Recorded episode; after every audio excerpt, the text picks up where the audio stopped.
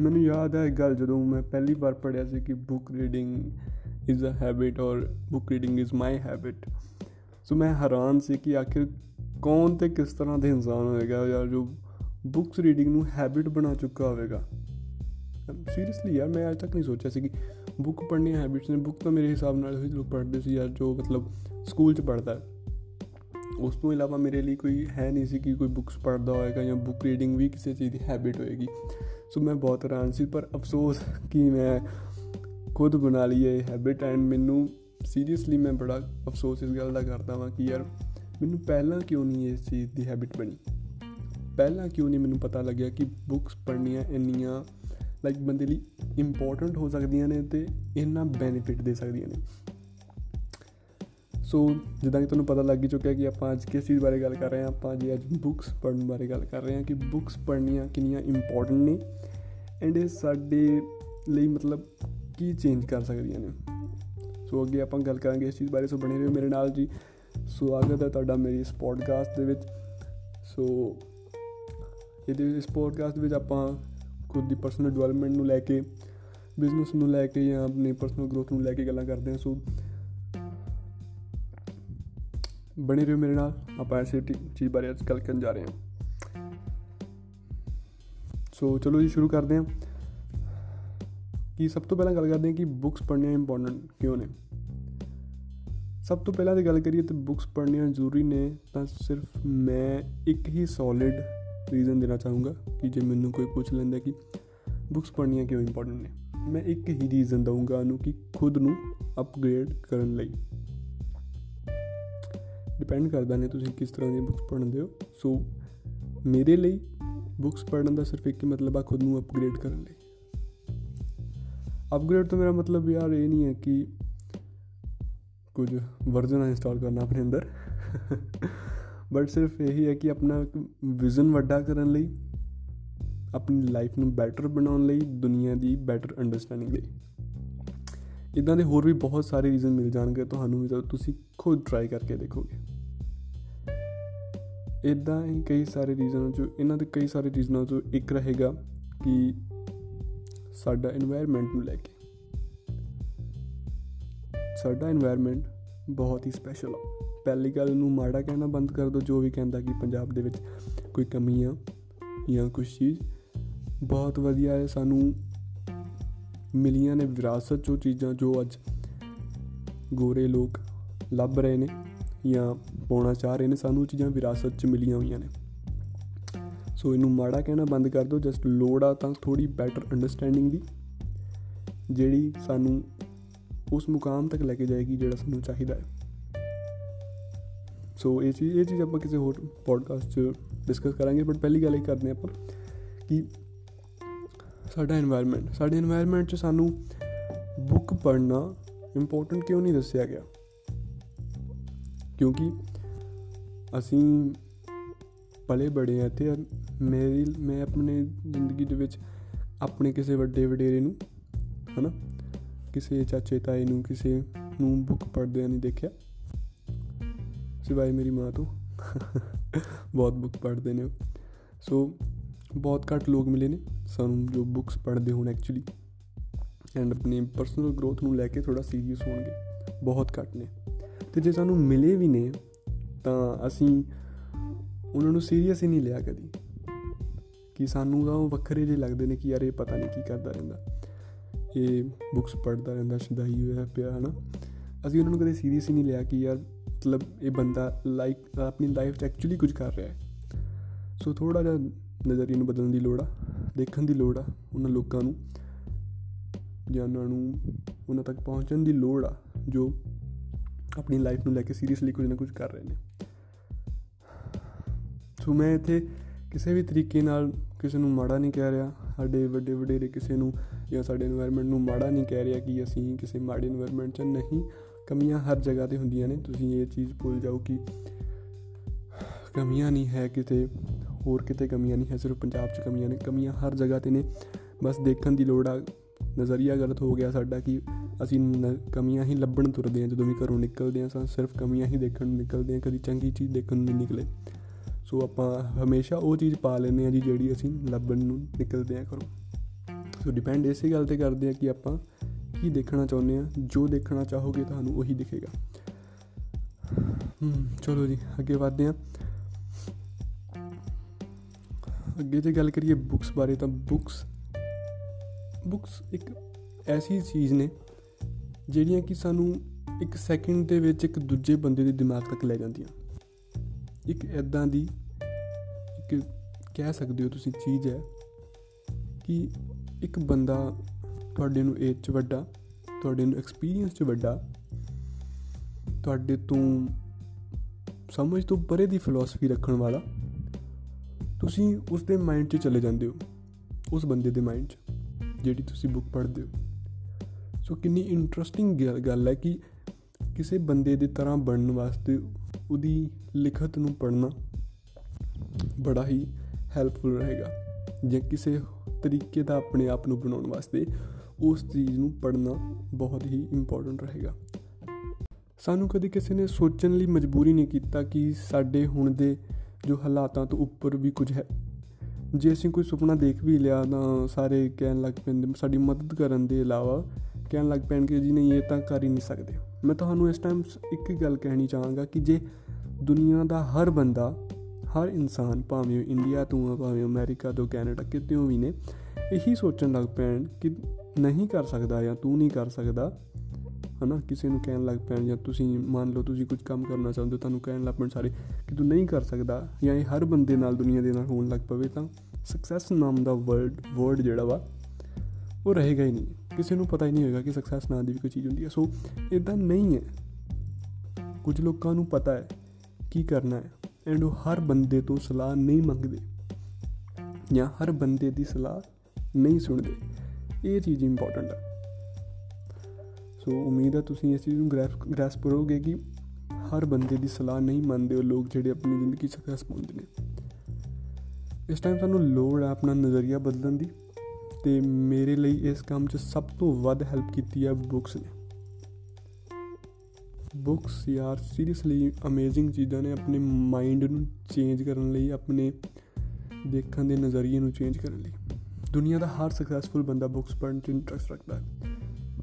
ਕਿਉਂਕਿ ਸੀ ਯਾਰ ਜੇ ਹੈਲਪ ਕਰਦੀਆਂ ਨੇ ਸਾਨੂੰ ਆਪਣੇ ਕੰਮ 'ਚ ਬੈਟਰ ਬਣਾਉਣ ਲਈ, ਸਾਨੂੰ ਸਕਸੈਸ ਪਾਉਣ ਲਈ ਲਾਈਫ 'ਚ। ਬੁੱਕਸ ਮੈਂ ਨਹੀਂ ਕਹਿੰਦਾ ਕਿ ਸਵੇਰ ਤੋਂ ਸ਼ਾਮ ਤੱਕ ਬੁੱਕਸ ਪੜ੍ਹੀ ਜਾਓ। ਤੁਹਾਡੇ ਕੋਲ ਇਨਫ ਟਾਈਮ ਹੁੰਦਾ ਬੁੱਕਸ ਪੜ੍ਹਨ ਲਈ, ਇੱਕ ਬੁੱਕ ਲੈ ਲਓ, ਪੜ੍ਹਨਾ ਸ਼ੁਰੂ ਕਰੋ। ਉਹਨੂੰ ਟਾਈਮ ਦਿਵੋ ਗ੍ਰੈਸਪ ਕਰੋ ਆਈਡੀਆਜ਼ ਨੂੰ ਜੋ ਕੀ ਹੈ, ਜੋ ਰਾਈਟਰ ਤੁਹਾਡੇ ਤੱਕ ਪਹੁੰਚਾਉਣਾ ਚਾਹੁੰਦਾ ਹੈ। ਸੀਰੀਅਸਲੀ ਕਹਿੰਦਾ ਤੁਹਾਡੀ ਲਾਈਫ ਦੇ ਵਿੱਚ ਮੇਜਰ ਚੇਂਜਸ ਆ ਸਕਦੇ ਨੇ। ਤੁਸੀਂ ਜੇ ਰਾਈਟ ਬੁੱਕਸ ਪੜੋਗੇ ਸਹੀ ਜੋ ਬੁੱਕਸ ਪੜਨ ਵਾਲੀਆਂ ਨੇ ਉਹ ਪੜੋਗੇ ਬਹੁਤ ਸਾਰੀਆਂ ਬੁੱਕਸ ਨੇ ਜੋ ਸਿਰਫ ਤੁਹਾਡੇ ਲਈ ਵੇਸਟ ਆਫ ਟਾਈਮ ਹੀ ਹੋ ਸਕਦੀਆਂ ਨੇ। ਬਹੁਤ ਸਾਰੀਆਂ ਨੇ।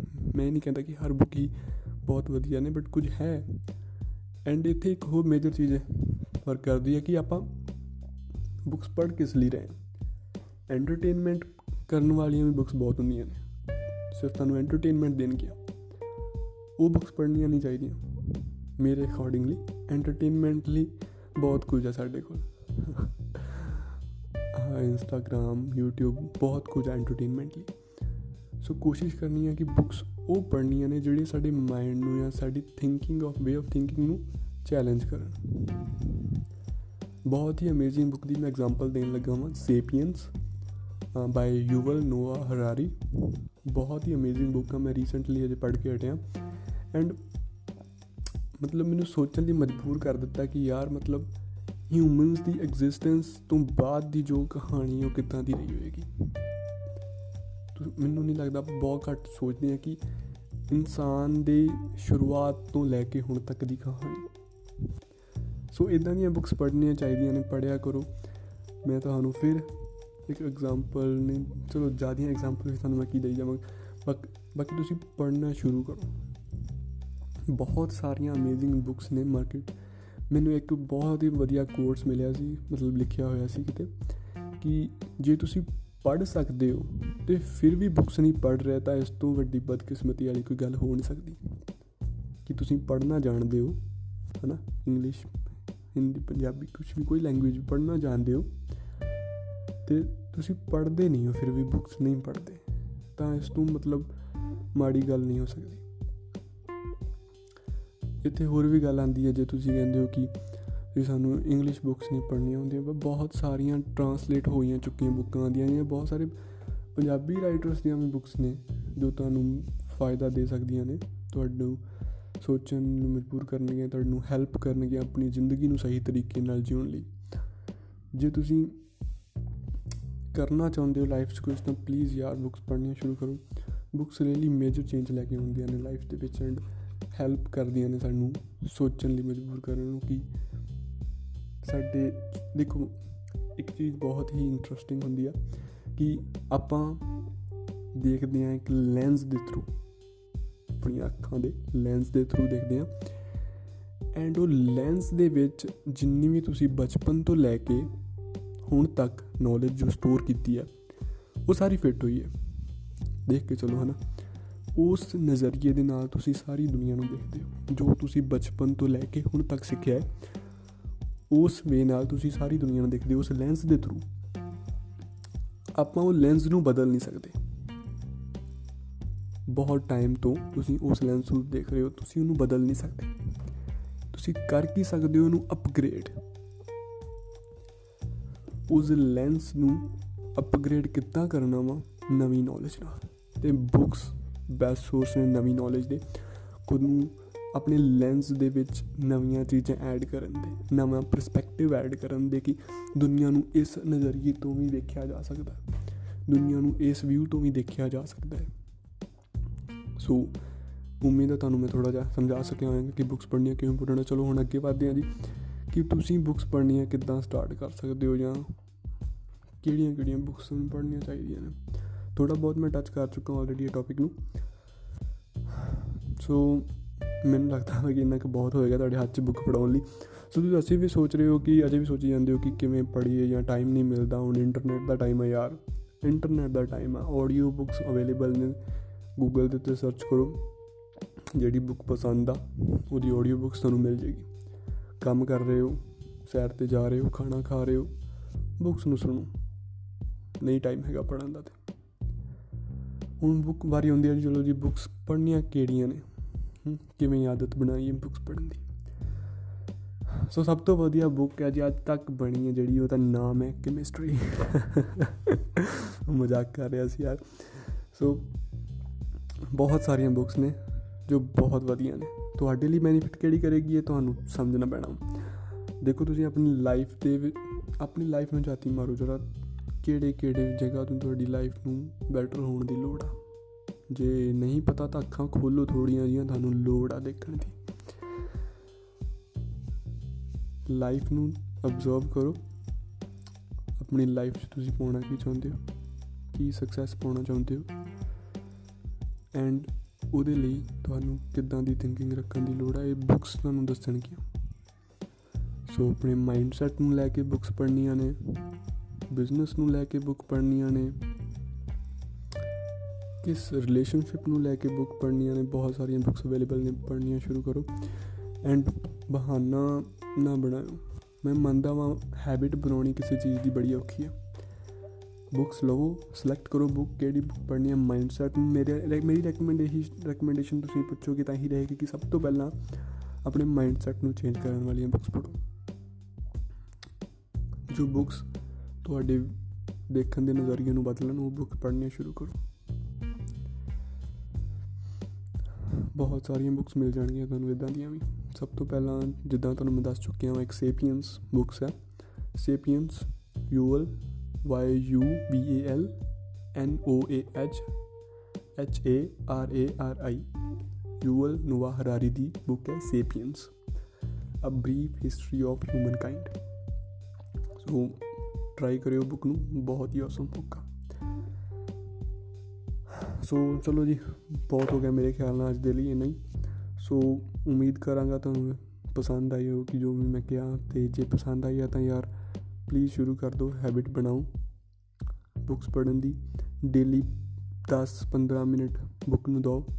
ਟਾਈਮ ਹੈ ਤੁਹਾਡੇ ਕੋਲ, ਜੇ ਤੁਸੀਂ ਜ਼ਿਆਦਾ ਵੱਡੀ ਉਮਰ ਤੇ ਨਹੀਂ ਹੋ ਤਾਂ। ਜਾਂ ਤੁਹਾਡੇ ਤੇ ਜ਼ਿਆਦੀਆਂ ਜ਼ਿੰਮੇਵਾਰੀਆਂ ਜੇ ਤੁਸੀਂ ਕਹਿੰਦੇ ਪਈਆਂ ਨੇ ਤਾਂ ਤੁਹਾਨੂੰ ਦੱਸ ਚੁੱਕਿਆ ਹਾਂ ਆਡੀਓ ਬੁੱਕਸ ਲੈ ਸਕਦੇ ਹੋ ਤੁਸੀਂ ਆਨਲਾਈਨ ਮਿਲ ਜਾਂਦੀਆਂ ਨੇ। ਉਹਨੂੰ ਯੂਜ਼ ਕਰੋ, ਆਪਣੇ ਟਾਈਮ ਦੇ ਅੰਦਰ ਐਡ ਕਰੋ ਤੇ ਬੁੱਕਸ ਪੜ੍ਹਿਆ ਕਰੋ। ਸੋ ਥੈਂਕ ਯੂ ਜੀ, ਧੰਨਵਾਦ। ਜਿਉਦੇ ਵਾਸਤੇ ਰਹੋ, ਆਪਣੀ ਮਿਹਨਤਾਂ ਮਾਰਦੇ ਰਹੋ। ਇੱਕ ਇੱਕ ਚੀਜ਼ ਮੈਂ ਆਪਣੇ ਅੰਦਰ ਲੈ ਕੇ ਤੁਰਿਆ ਹਾਂ ਕਿ ਇੱਕ ਸੁਲਝੇ ਹੋਏ ਇਨਸਾਨ ਦਾ ਹੋਣਾ ਬਹੁਤ ਜ਼ਰੂਰੀ ਆ। ਤੁਸੀਂ ਸੁਣਿਆ ਹੋਵੇਗਾ ਆਲਰੇਡੀ ਕਿ ਸੁਲਝੇ ਹੋਏ ਇਨਸਾਨ ਦਾ ਹੋਣਾ ਬਹੁਤ ਜ਼ਰੂਰੀ ਹੈ। ਸੋ ਸੁਲਝਿਆਪਨ ਆਪਣੇ ਅੰਦਰ ਲੈ ਕੇ ਆਓ। ਸੋ ਮਿਲਦੇ ਹਾਂ ਜੀ ਅਗਲੀ ਵਾਰੀ। ਧੰਨਵਾਦ।